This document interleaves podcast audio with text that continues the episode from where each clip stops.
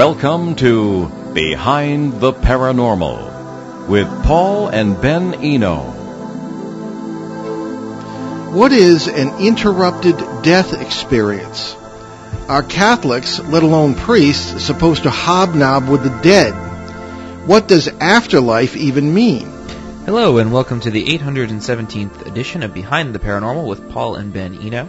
I'm Ben, and those flabbergasting questions came from my co-host and partner in the paranormal and dad, Paul. Uh, today we tackle a most unusual subject with a new guest, and we welcome your calls today. The number is 401-766-1240. That's from anywhere. You can email Paul at behindtheparanormal.com, or you can contact us via various social media outlets, which would be, uh, you know, anything in, in the realm of Twitter, Instagram, or Facebook.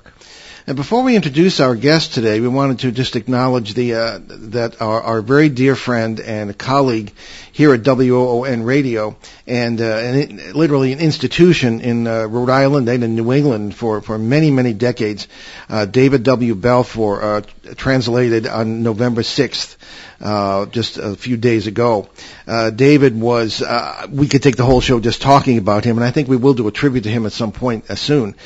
David was um, a fixture on Coffee An' here in the mornings, uh, the oldest uh, continuously uh, broadcast panel show in America. He was the host of Do You Remember for many years, and, and just an institution in New England tourism. Worked with the New England Council, uh, U.S. Army veteran, uh, just you name it, Dave did it. Uh, we just, and he was a very dear friend of mine for 40 years back when I f- first became um, the youthful editor of the weekly paper here, uh, what at the time the Lincoln Cumberland Observer, the only the only institution in the area that was Lincoln Cumberland, not Cumberland Lincoln. Mm. but um, we just uh, just uh, Godspeed and, and memory eternal to Dave Balfour. Uh, his the funeral will take place on Tuesday, and Ben and I will both be there in Somerset, Massachusetts, and. Uh, many um, many happy memories, and uh, again, uh, a memory eternal to Dave. And many great lunches. He always knew the best places to go to lunch. He was a connoisseur of the lunch joints. You know, all the sandwich places around. He and I ate at least once, and uh, you'd see him uh, in the wee hours of the morning when you when you worked uh, the morning shift here at the station. For and that uh, very brief period. a very brief period, and he'd always get mad at you if you didn't have the coffee made. Oh yeah, he got very upset with me. Yeah. I, I forgot to turn on the coffee. Because he knew you all your life since you were a baby. uh, so I mean, he you know. had, he had the right. I- Yeah. I, it was in, it was literally in my job description. we used to go. We, we'd all go to his house, and we'd said, "Well, we're not here to see you, Dave. We want to see your cat." Jamie, who Ah, was, yes, if there was Jamie. anybody sweeter, it was J- sweeter than Dave. It was, it was Jamie. Dave was a close second. Anyway, let, let's uh, let's introduce our guest. Uh, Nathan G. Castle has been a Catholic priest of the semi-contemplative Dominican order since 1979, and has served as a campus minister at Arizona State University, University of California, Riverside, and Stanford University. Uh, the Dominicans, of course, are big here in Rhode Island because they run Providence College. Uh, Father Nathan has prayed for deceased people since childhood and has helped, quote, stuck souls cross over, unquote, for almost 20 years. He has used his first book, uh, and Toto Too, The Wizard of Oz as a Spiritual Adventure, I love that title, as the basis for healing of trauma retreats and sp- for spiritual groups and survivors of natural disasters. What an incredible ministry. He lives in a community of Dominican men and women serving the University of Arizona in Tucson. His latest book is Afterlife Interrupted, Helping Stuck Souls Cross Over. His website, nathan-castle.com, and he joins us today via Skype. So, Father Nathan Castle, welcome to Behind the Paranormal. It's great to be with you. Well, it's great to have you with us. So, Father, let's take this uh, step by step, um, especially because my dad over here is beside himself with excitement. Uh, so, take us through what you do uh, when it when it comes to the dead, uh, mediums you work with, and how you got started in it. Well, I got started in it by growing up in a Catholic ho- household that um, taught me that I lived on two planes, that I had a family on earth and a family in heaven, that um, Mary was my mother and Jesus was my brother and so on. And so I, and, and I was taught to pray blessings before I went to sleep. My mom taught me how to do that. And you could pray blessings to people who uh, were not in the room, uh, or maybe not even in this life. People who had, you could bless people who were alive here and people who had already died and were alive elsewhere. So that was just uh, part of the way I was raised as a little Catholic kid. And then uh, later in my life, I began having dreams that were contact dreams where a, a, a distressed soul came to me wanting uh, something. So that's uh, where this uh, book comes from. Okay, so let's let's uh, sort of dive a little little deeper here. Um, so what what is what does the the term death interrupted mean? Interrupted death. or interrupted death, Yeah. I should say. What is the interrupted death experience, and is it a term that you trademarked? Um, I've tried trademarking. It's the the process isn't finished yet. Um, I was I'm interested in the near death experience. Uh, you you guys are very familiar with that, I'm sure. yeah. Hmm, yeah, relatively Uh, speaking. Well, and I'm a member of IANDS, the International Association for Near uh, Death Studies, and there- so back all the way to Raymond Moody in the mid 70s, that phrase near death experience has been uh, shorthand for talking about the experiences people have when they have some medical trauma, heart attack, or something that sends them into a, a consciousness that's out of their body for some time. Uh, they have experiences that are seemingly inexplicable and then return to their bodies. So the near-death experience. There's already about 40 years, or maybe 50 really, of, uh, of collected stories around that experience. So I wanted the work that I do to kind of sit next to that and maybe be in dialogue with it. I was very interested in your introductory statement, Father, and, and I remember it myself having grown up as a Catholic kid, that you are taught that there are really two planes, that you have a, everything you said really rang true with me, and I'm sure for any uh, traditional Catholic kid it, it would. And I can see how it would prepare you for the point of view that one would have of an afterlife, uh, of uh, a spirit world versus, or, or at least along with a, a material world. But that that also is uh, rather spiritualist. Uh, but anyway, I, I just the reason I'm so fascinated, and and we had we've had a, a fascinating conversation before you were booked for the show, and and uh, it was there are so many points of of, um, of contact here. Uh, I was tossed out of the seminary in 1977 just for studying this stuff. Has the Catholic attitude toward mediumistic activity changed so much? If not, how do you get away with this without your superiors nailing you for it? Well, to begin with, you weren't thrown out of the love of God. Uh, you might have been thrown out of a seminary, and I'm sorry that happened to you. But um, you know, Well, maybe the church and I had both had a lucky escape. I don't know. who knows? But uh, you're still uh, a loved human being that God brought into existence because God wants you to be.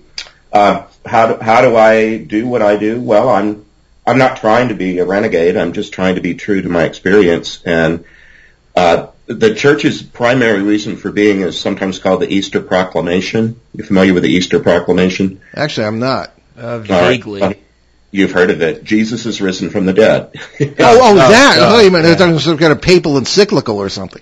no. Oh no, of course he's yes. Christ Uh, is risen. You know. it trips right off the tongue. It's the Easter proclamation. And, uh, you know, also every Sunday is supposed to be a small Easter. Yeah. We're supposed to live Easter consciousness really all, all year, all life. That, um, that we live now and are already eternal. That, that, that, that the resurrection is true and real and not just for Jesus, but for everybody. So, um, so I, I really feel like the work that I'm doing is the most basic, uh, uh, proclamation that the church has to do. That I do it in a way that's uncommon is clear, but um, I like being a Catholic in part because uh, we have a long history of being a, really varied family with some eccentric members, and I'm eccentric. So what? well, I certainly relate to that. Uh, I'm glad you brought up uh, the Easter Proclamation when, once you uh, explained. Uh, and again, maybe this is some of my Orthodox, post-Catholic Orthodox background coming through, but the the whole point of the resurrection is the physicality of Christ. There was, as you know, in the early church, there were all kinds of uh, issues and, and things that were later declared heresies and uh, Gnosticism, things of this kind. Uh, but it, it, when it, once it settled down and the Pauline approach kind of came in, uh, the, the the physicality of the whole thing was really stressed. Uh, Jesus stands there and, and says to Thomas, "I'm not a ghost," as, you know, in so many words. Put your hand into the wound. Sure. You know, uh, so the notion of, of a spiritualist approach to this, to me, doesn't fit with the the theology that I learned in this sense, which is may, maybe one of the things that, that in way back in the 70s pushed me into a more physical interpretation of what quote unquote ghosts are and what the afterlife is and thence into quantum physics and the multiple worlds theory, uh, rather than um, just just a spiritual uh, approach here. Because you know the, the, questions, I was always a real pain in the neck questioner in the seminary. I don't think it had anything to do with why I was thrown out, but I, I used to drive them nuts. And they look at me as my my superiors and and the professors would look at me like they'd never been asked these questions before. Okay, Jesus ascended into heaven. Where did he go? like into space. I mean, and so the idea of parallel worlds kind of made more sense. And and but I, we're not here to talk about my points of view necessarily, but um, how would you respond to the notion of what you do versus the physicality that that uh, the theology has always that, that Christology has always stressed? Well, there has to be a physics for everything. I, I, we Dominicans study a lot of metaphysics, and there has to be um, if we really accept the idea that we're an embodied spirit that will live in this body for a certain amount of time and then leave it and live uh, in another form of existence, you're already talking about some sort of physics that's not carbon-based material. And sure. I wouldn't have expressed it that way as a little kid, but that's what I was saying. I was I was taught that already uh, as a little kid that that uh, that I lived in this world that had more than one kind of physics to it. Now, are are you a medium? Because in your book you work with a medium. Well, I don't use that word because it's kind of radioactive. Yeah, I don't either. Yeah. Uh, um, it, it's it's simply a word. Uh, and it, it means to be in the middle. You know, like a median in a road. Uh, medium is a middle-sized cloak. I just bought a medium-sized sweater this week. yeah, I wish I could fit into a medium-sized sweater. Yeah. Well, uh, I've, I've been working at it. And I was yeah. kind of happy the medium and not the large. But uh, to to be and media, you're we're communicating via media right now. You have a radio program. You work in the media. You're just in the middle of things, and uh, I believe that that's that that's fairly benign. It, it only takes on a, a some sort of a moral tone or good or evil when it's applied. And I don't believe I'm doing anything that um, that I'm not the devil's little helper or any such thing. I'm just the, the, the servant of the Lord, kind of in the middle of things, uh, helping people cross over. Can Maybe you, we ought to that so your listeners know what we're even talking about at all. Well, I think uh, our, our, listeners do. Uh, they tend to be a very uh, involved and intelligent audience. When you say crossover, crossover to what? Um, well, the the the what started for me was having receiving dreams of violent deaths of people, people coming to me in the night and showing me their violent death, and I knew that I was being called on. I, I have to keep a a pager on the nightstand sometimes if it's my turn to go to the hospital, should there be an emergency in the night. And I, I began getting uh, dreams that had that character to them, people that were disturbed and needed help and were asking me to help them. So I began going into prayer and finding out with, with the help of a prayer partner that I could lend my voice to let them talk only long enough to say what the problem was. Only people who came to me first, and uh, I'm a preacher. My voice has been dedicated to the to the Lord since 1979, and so I just lend it to um, to souls that need to be able to tell a story for a few minutes to a prayer partner. I always do this work with another uh, person with, with, a prayer partner, and we just help stuck souls uh, cross over. Where to? Um, uh, kind of depends. Uh, there, there's the the ones that I deal with are in, in, usually in some sort of space, and if you ask them to describe it, they haven't put much work into it they just needed to get somewhere, and so they just kind of plopped down somewhere. Uh, and they, they don't, when I ask them where it is or what it's like, they don't have much to say. It's real, really rather nondescript, not at all decorated. Uh, but then a lot of times they also describe something like a healthcare continuum about having first found themselves in a place where they were were kind of a patient being tended to and sometimes I feel like I'm I'm in a continuum of care and I'm like the discharge nurse. They're ready to leave this situation they've been in that's been promoting their healing and I'm now brought in to help them figure out the next best place to go. So let's get eschatological here. So does this does this mean that these stuck souls are in some sort of purgatory? If you're going to use the, the Catholic language, that would be the best word for it. It's still a mystery. All of these words are limited because words are limited. Uh, but yeah, uh, uh, purgation just means to cleanse, and sometimes that's a really apt metaphor. I've, I've met people. One fellow that I've described in my book uh, died in a horrific traffic accident, and was a, he was very fastidious about his appearance. And when he saw what his body and especially his face looked like after his accident, he was just grossed out and appalled and shocked. And part of what he had to do was sort of calm down and regroup and realize there was more to him than um, his corpse. Uh, but it took him a while to do that. All right. Well, before we get any deeper into this, why don't you give us uh, some examples of your cases? And if you if you'd like, you could start with your very first one because that very often can be, at least in my own experience, very uh, almost traumatic when you make that sure. contact. And I I, I um, describe uh, that this this guy at the beginning and, and the prologue of my book is his name is Ray. It's Ray, he, yeah, yeah. Yeah, the experience was I was asleep. I was on a retreat in northern Arizona with some, some friends, parishioners, and in the, in the night, I had this vivid dream. The beginning of it was my dream material. I was finishing a round of golf, going into the bar with a priest friend. In, inside the bar, there was a silent auction going on, which is still my life. I've been raising money for nonprofits my whole life. So it's just one more charitable event with stuff that you see at a silent auction. And on the wall, there's a horrific piece of art, and I pointed it out and said, God, look at that nasty thing. Who in the world would give that to a charity? I moved toward it, and it moved toward me, and then it, it was framed art on the wall, kind of like the way our uh, big screen TVs are. You know, we have them mounted on the wall. Sure. Inside it, it began to move, and it was a young man sitting on the radiator of a car from the late 50s, early 60s, the kind with fins and lots of chrome. He burst into flames and was screaming. Uh, he wasn't in a wreck. He was sitting on the radiator with the hood open with his feet on the bumper facing away from the car and he just burst into flames.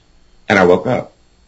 Um, well, I knew that I prayed right away. I knew somebody was in, in trouble and I sat up and I said, I don't know who you are, but my name is Nathan and uh, here's what I just saw. I'll, in the morning, I'll do the best I can to figure out how we can help you. And then I went back to sleep.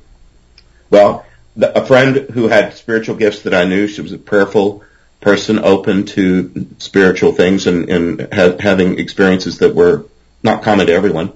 Anyway, she was quite willing. We went into prayer and within a few minutes, we just sat still and waited on the Holy Spirit to give us some direction. She said, um, whoever this is, he really wants to talk with you. Would you mind if I let him do that? Because she had the capacity to do that. I know that gets called mediumship in a lot of places or channeling. I think of it as one of the aspects of what St. Paul calls the gift of prophecy, hmm. uh, to allow speech.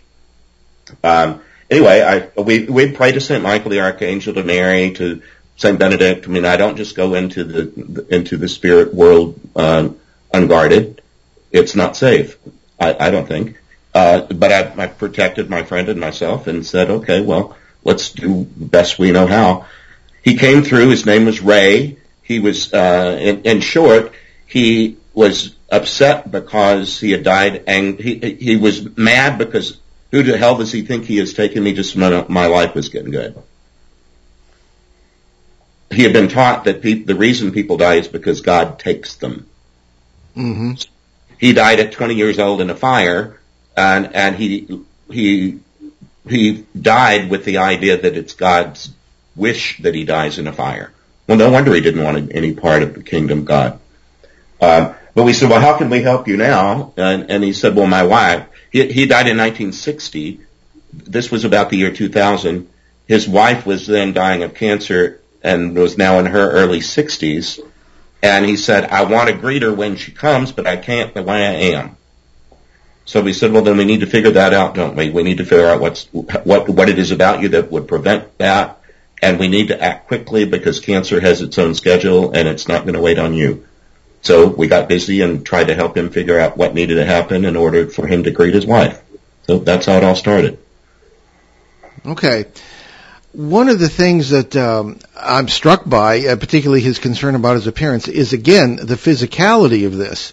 Um, and we're told by physicists that, that and again, we're, we're, talking, you know, spirit world versus parallel physical worlds. I think is what, you know, maybe six and one half dozen of the other from your point of view or from or from mine, but the physicists have told us, uh, n- not all of whom agree with this point of view, of course, but some have told us that the, the notion of a spirit uh, particularly with characteristics of, of, imagination, or, you know, retaining memory, uh, yeah. re- retaining knowledge, and is is not possible under our laws of physics. But you know, something like it might be possible under the laws of physics in parallel realities if if they exist.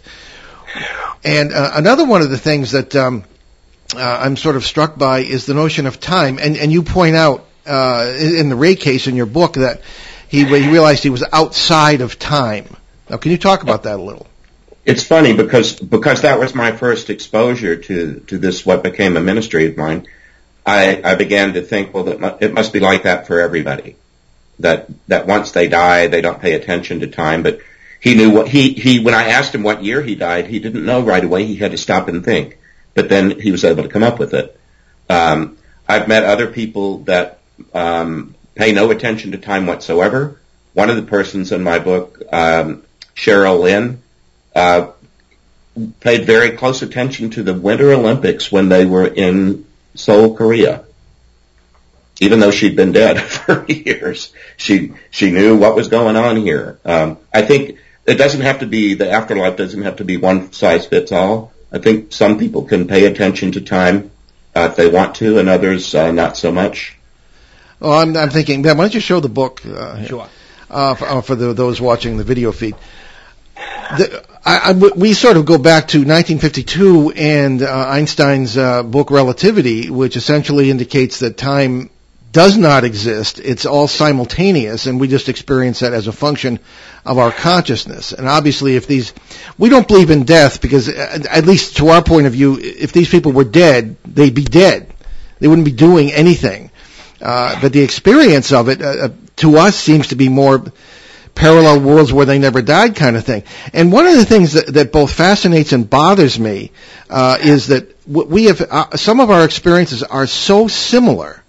Uh, I've run into somebody uh, who, you know, in the context of meditation, uh, in, in, this case, in an attic in Yonkers, New York, when I was in the Orthodox seminary, and obviously telling nobody about this. Uh, the fellow said he was uh, had been in a in a plane that was in distress and was was locked in a stone church in Virginia.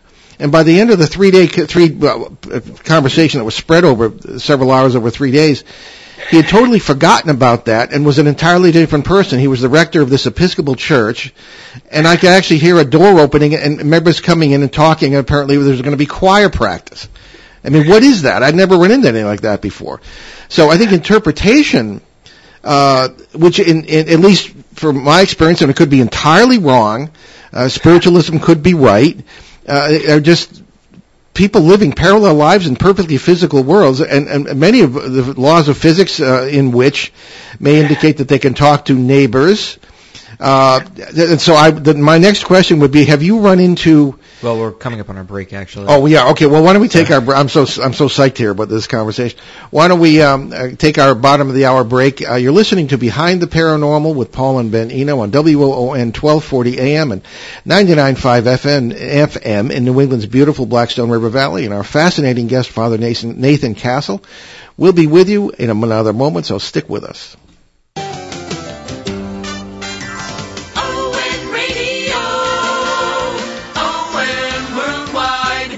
Hi, Parrot Heads. This is Joe Callahan, your maitre d' in the Tiki Bar every Tuesday night from 6 to 7.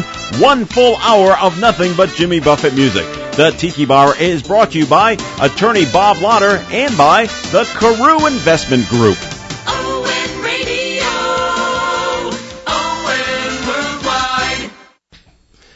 Okay, well, welcome back to Behind the Paranormal with Paul and Ben Eno on WOON 1240 AM and 99.5 FM here in New England on a cold and crisp day. And we're talking with a fascinating guest, Father Nathan Castle, OP, a Dominican priest who uh, works with the dead, I guess, and, and, and certainly in that opinion. And uh, he, we respect that, and, and uh, it certainly sounds like a fascinating ministry.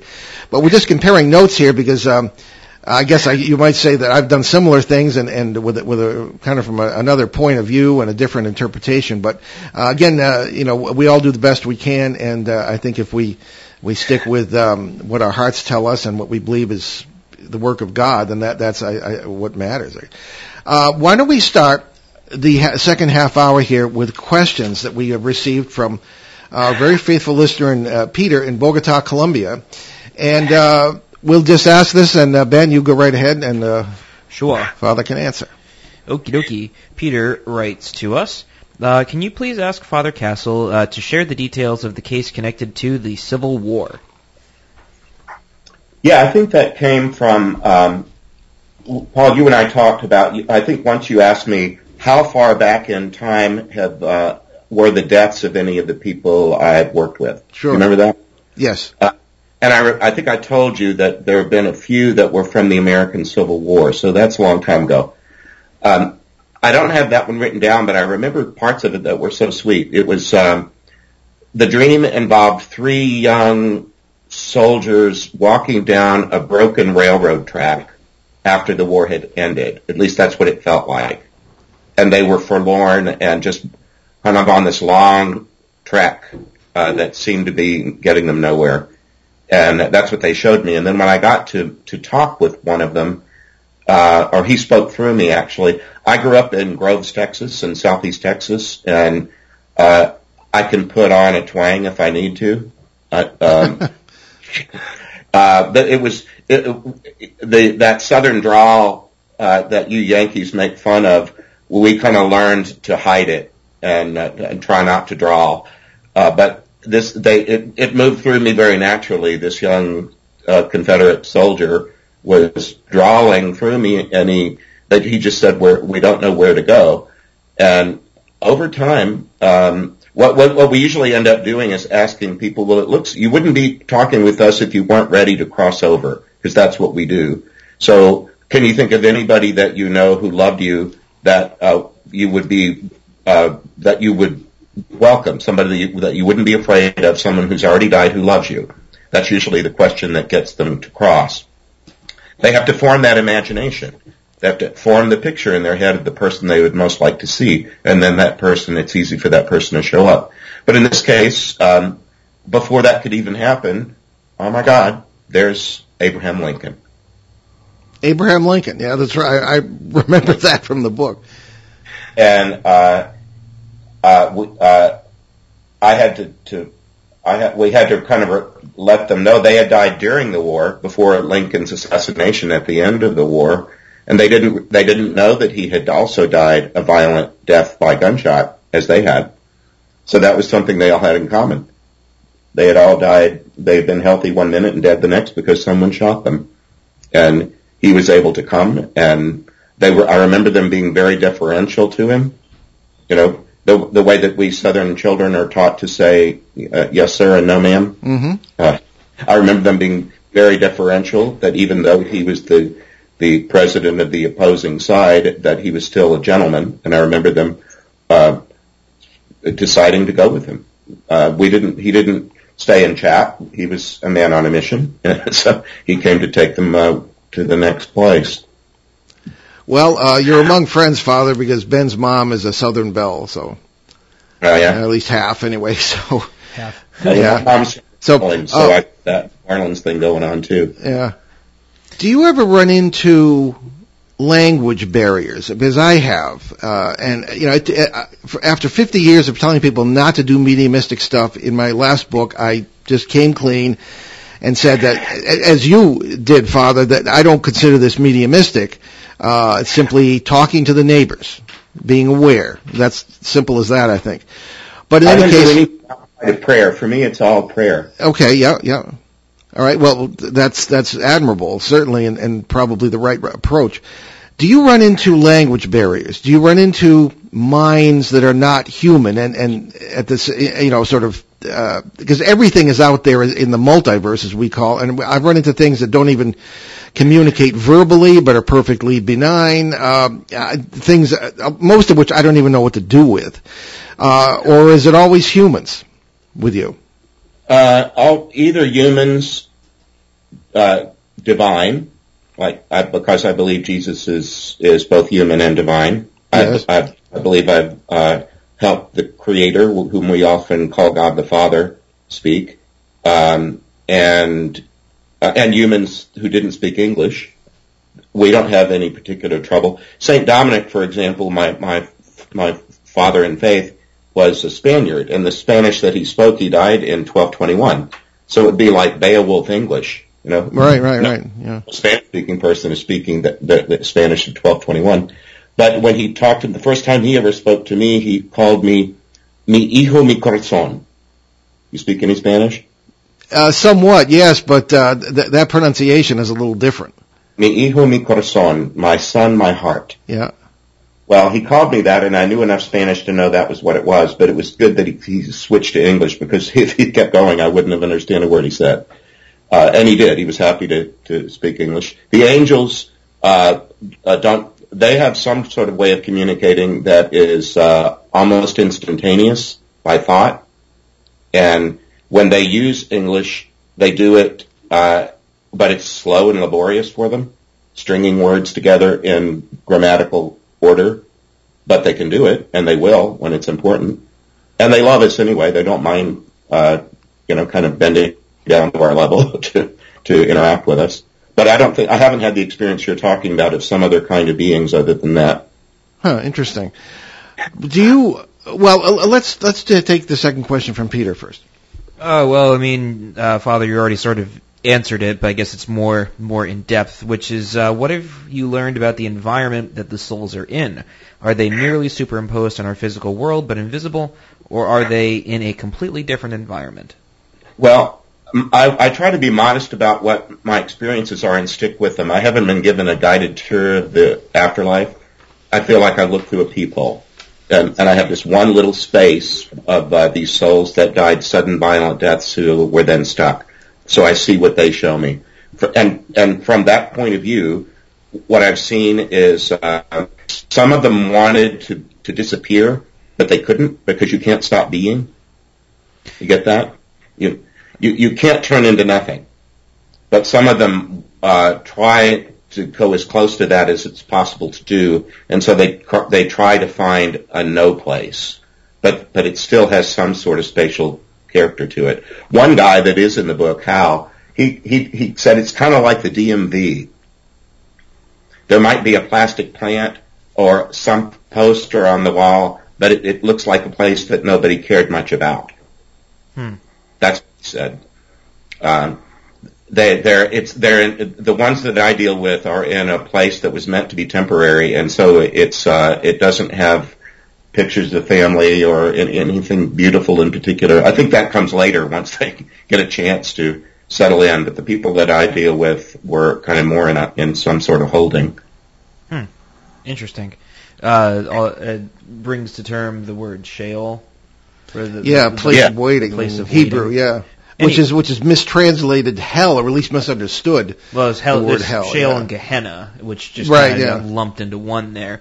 So I have a And once, oh, once please. in a while, um, I deal with, with people that um, that stayed at the place where they died. Not very often, but once in a while, someone who died in a car crash who stayed in the ditch under the tree.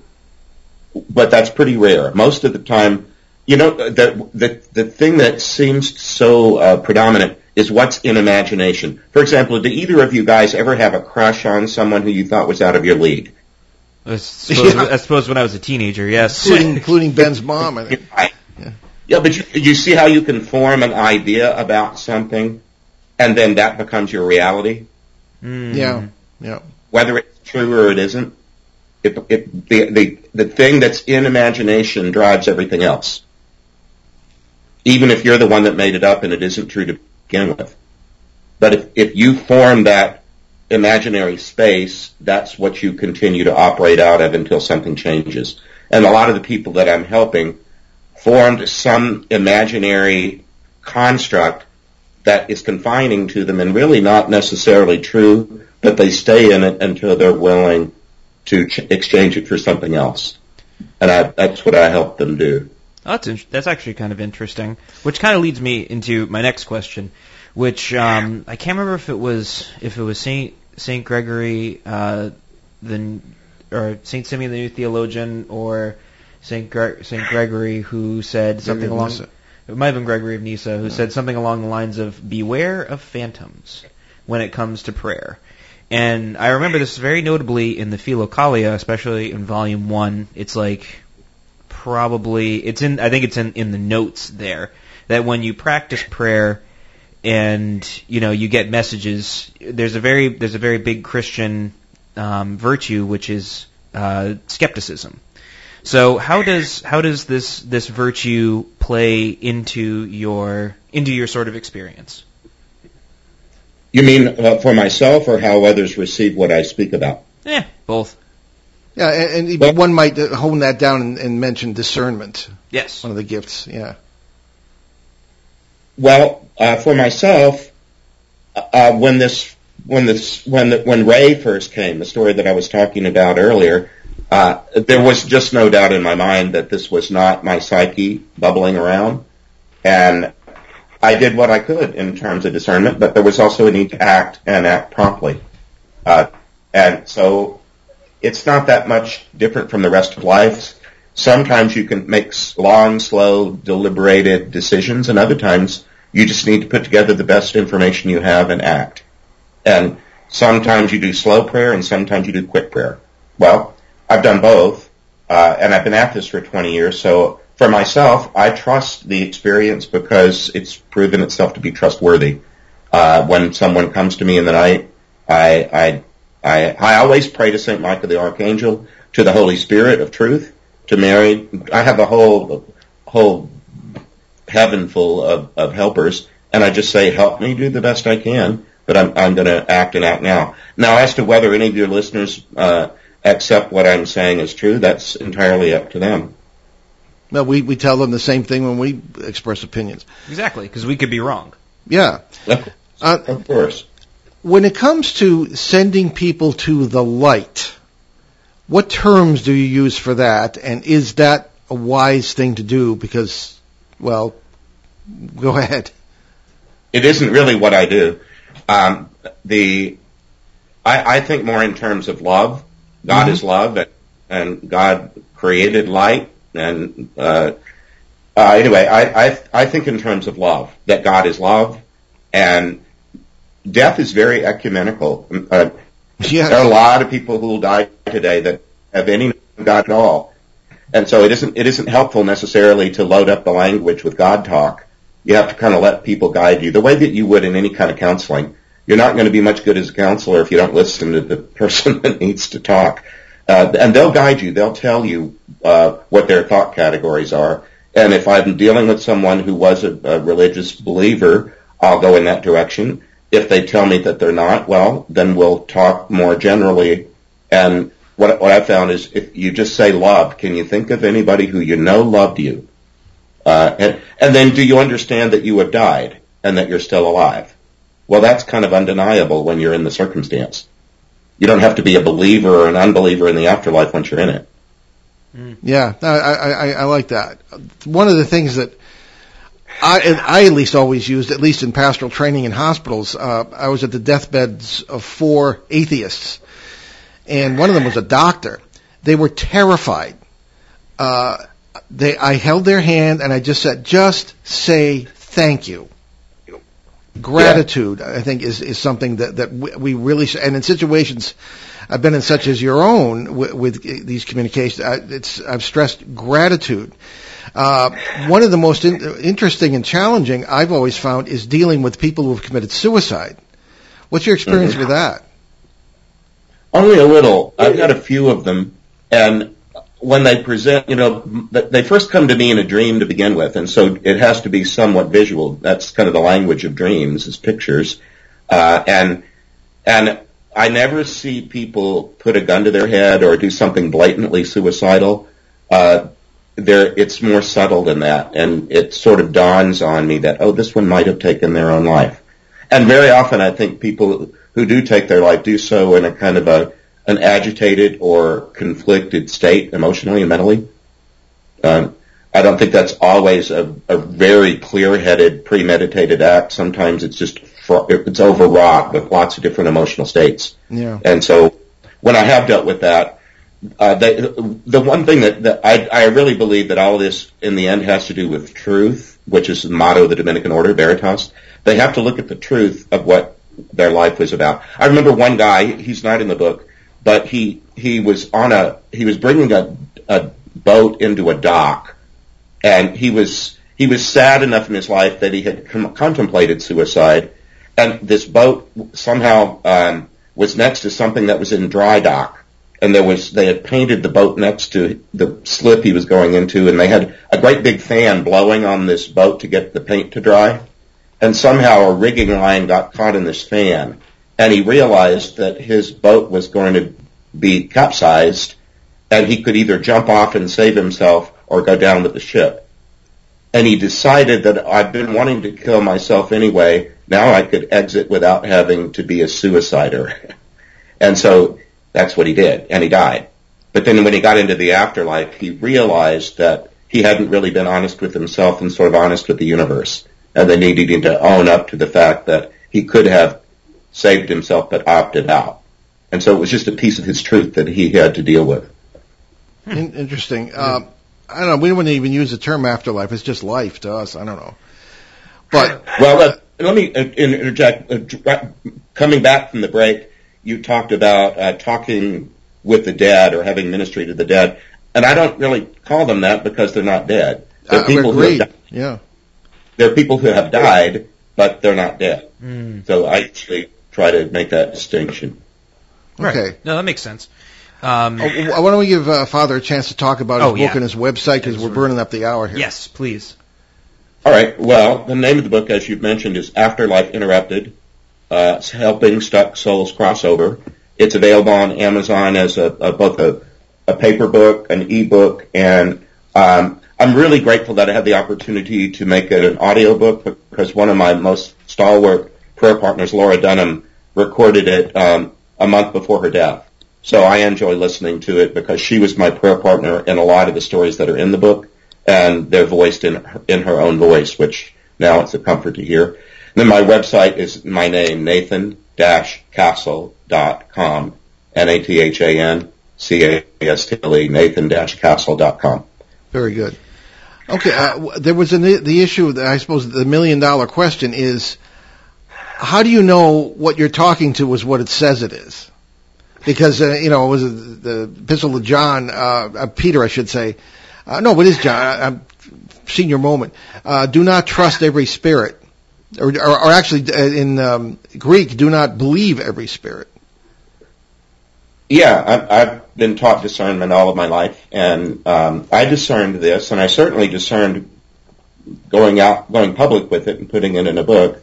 Um, no, I don't trust every spirit either. Uh, that's why I surround myself and my prayer partners with uh, all the the the the big guys and gals. I I would never encourage people to just uh, have some sort of séance or something where they just invite any passing spirit. That's just dangerous.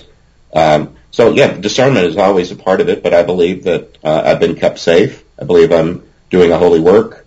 Um, uh, I believe I'm loved and taken care of, and that I've just been given this unusual work to do. So this kind of brings up a really interesting question in my mind, which is, do you find that this is sort of a not not like a, a rebirth, but sort of a a, a, re, a renewal of of Western Christian mysticism, and not just for you, but for the whole Catholic Church? Well, I think there's uh, the mystic tradition never is. I mean, what is that anyway? I think the word mystic is related to the word uh, initiate or begin. Uh, that that we're always at the beginning of something. The universe is so vast, and both knowable and unknowable at the same time, just as anybody you love is. Do you love somebody? You'd say you know them, don't you? But aren't they also a mystery to you? The people we love can always surprise us and become the next version of themselves that we don't hadn't seen before. So anyway, I don't know. I I, I just trust that um, that the universe is unfolding in lots of new ways, and I'm old enough to have seen a lot of changes in the Catholic Church and in the and, in Christianity. A lot of them uh, for the good, I think. Okay, uh, one of the uh, things I've always had an issue with uh, in this field is the notion that when, one dies or whatever you want to translates crosses over, they immediately, really some of them immediately seem to become super beings, you know, knowing everything and being able to help or hurt others. Um, I just, I have a problem with that because in cases where that appears to be happening, uh, nine times out of ten, I found them to be parasitical. In other words, not what they said they were, and uh, you know, the demonic, which, as, as you had said a, in a phone conversation earlier, sucks all the air out of the room. But I mean, it is an issue. Uh, but I don't know. So, what what say you on, on that? Um, well, uh, the word holy comes from the word whole, to, to be whole, and you probably know some people, maybe like your friend David. Was that his name? Uh, yes, David Balfour from WON here the way that you both described him, uh, he sounds like a, a whole person. Yeah. Someone who, who wasn't very fragmented, who had an integrity and goodness and wholesomeness. We, uh, uh, I don't know him, but you, you, we know, we, we sometimes see people who appear to us to be whole in a way that's awesome and admirable and, and you might even want to kind of emulate. Uh, and people who are like that don't talk about it. They don't run around. holy people don't talk about how holy they are. Well, that that's true. How do your uh, priestly colleagues react to what you do? Well, the, the question, the way this usually gets asked is like, why haven't I been punished or silenced or something? Listen, I'm wondering, frankly. Well, you know, I have a vow of obedience, uh, but it has to be to someone. It's the, the Catholic Church isn't this just nebulous abstraction. It's people, and I have a vow of obedience to a specific person who is my Dominican provincial, and I went to him before writing the book and said, uh, you know, I believe this is my vocation to speak as loud as I can about this phenomenon to make make it known a lot of a lot of people don't believe. A lot of Catholic people, a lot of Christian people don't really believe they'll survive the. They just don't. Uh, and I felt like it was important for me to say it. My uh, my provincial wrote a foreword in the book saying this. We believe this is the fruit of Nathan's prayer life, and uh, that's all the all that's all the approval I really needed. Interesting. I I guess uh, nobody gets imprimaturs anymore. Whenever a, a priest or member of an order would write a book, they would have to get the uh, uh, seal of approval from their superior. It was called an imprimatur, and it was printed I, in, the, in, the, book. I had asked about it, and my superior said, "I think uh, a statement from me is sufficient." And so okay. that's that's his decision. But I did I did ask, "Does this need an imprimatur?" Uh, and he he said he conferred with with the theologian and said no, we believe that that that we you are our brother, and we know you, and what we're doing is is uh, standing up for you and saying we believe this man to be uh, trustworthy. Well, that's uh, certainly. Uh, maybe uh, I hope I don't come across as jealous because of what happened to me because that was 40 years ago. Have things changed? I mean, obviously they have, in the Latin Church that, that, that these things are uh, are more accepted. I mean, I remember working at St. Lawrence State Hospital uh, in the as part of pastoral training at, at Wadhams Hall Seminary in upstate New York, uh, down the road from the place. And uh, this little old Catholic lady was telling me that she was a psychic medium, and I said, "You know, do realize that, that Catholics aren't supposed to do that?" She said, "Oh, it's fine." You know, because people essentially believe what they want to believe, but have things changed officially, uh, or just not been I don't know. There's no really official belief about ghosts and stuff in the Catholic Church. Very often it's considered demonic. Um, have things changed as it become more accepted, even among the established established uh, clergy and uh, the church hierarchy? Well, one thing that I don't have anything to do with is anything with regarding telling the future. and that one in the Catechism is quite clear that That's activity that uh, that involves some sort of fortune telling or something. I don't do anything like that. I haven't asked for tomorrow's lottery numbers. I'm, I'm not. As Um, I was going to ask you, heaven's sake. yeah, and I'm not enriching myself. I have a vow of poverty. Uh, um, uh, I'm just I'm just helping people, and if it gets me into trouble, uh, I will deal with that as it comes along. But uh, but for right now, I'm, uh, my church troubles have been relatively few. I'm I'm allowed to do the work that I and this isn't you know we're interviewing. You're you're not talking to me about the mass I said yesterday afternoon, or the confessions I heard, or any of the normal stuff that Sure. anybody else you know, this is not like it's my entire life. It's a part of it. It's just the topic of this conversation of this book. Okay. Well, fair enough. Well, Father, we're just about out of time, and uh, why don't you give us your website one more time? Thank you. It's uh, my name, Nathan-Castle.com. Okay, Uh, very good. book, very soon the book will have a companion uh, online course. I hope it's out by December the 1st, but you could find that on my website. Okay, very good. Well, we'll be in touch off the air. I like to think we have a uh, friendship cooking here. So, uh, thank you again for appearing, and uh, we'll be in touch. All right, maybe there's another show in it. Yeah, Yeah, maybe, maybe, several. okay. All right. Good Have a to great day. you. Bye-bye. All right, everyone. Okay, everyone, as the uh, holidays begin, we've wrapped up our 2019 lecture season, and we'll see you on the road next season, beginning so far anyway, with the New England Parafest in Kittery, Maine in April. Alrighty, so you can check out our books, uh, including Behind the Paranormal, Everything You Know Is Wrong, and Behind the Paranormal 2, Bigfoot, Mothman, and Monsters You've Never Heard of, and Dancing Past the Graveyard, Poltergeist, Parasites, Parallel Worlds, and God. And they're available from online retailers and in some stores, but for autographed copies, please visit the online bookstore at BehindTheParanormal.com.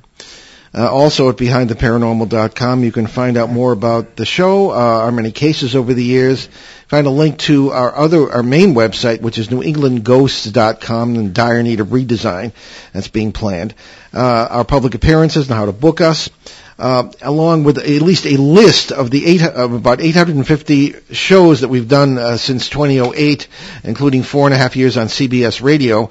Uh, in the wake of a cyber attack, most of the recordings have been uh, taken down. However, uh, they they are being put out on the basic uh, platforms uh, and the, the the major platforms for podcasts such as iTunes, Apple, uh, you know, uh, all these different ones, uh, Spotify, etc. And uh, you can find them there. Back to 2011, we're working on getting them all uh, reestablished on the net, all the recorded shows. Uh, the videos of shows since 2017 you can find here at our station website, and that is wo that is onworldwide.com, and go to um, ONTV on demand, and you might uh, have to uh, uh, do some scrolling, but you can you can find it. Okay, so uh, so there are also links to several charities that we've adopted on the show, including USA Cares, uh, Canadian Veterans Advocacy, Helping Haiti's Orphans, uh, Youth Mentoring Connection in Los Angeles, and the Crohn's and Colitis Foundation of America, and the Sisterhood of Ground Zero. okay, what do we have for next week, Ben? So next Sunday, on November 17th, we'll welcome our old friend uh, Kathleen Marden, Chief Abduction Researcher for the Mutual UFO Network, MUFON, uh, for a discussion about what happens when people are abducted and what they can do about it. That should be interesting. Yes. Um, we leave you this afternoon with a thought from the 20th century Jamaican journalist and black nationalist leader Marcus Garvey. A people without the knowledge of their past history, origin, and culture is like a tree without roots. I'm It's a it's very interesting, very Uh, interesting. yes, it is. He's an interesting person. Yeah, he he uh, passed in 1940, so I mean, he's not. It wasn't that recent. Mm. So, um, but the Jamaican uh, uh, Pan African nationalist, very interesting. Anyway, I'm Paul Eno. And I'm Ben Eno, and thanks for joining us on our great cosmic journey, and we shall see you next time on Behind the Paranormal. Return to this radio frequency 167 hours from now for another edition of Behind the Paranormal.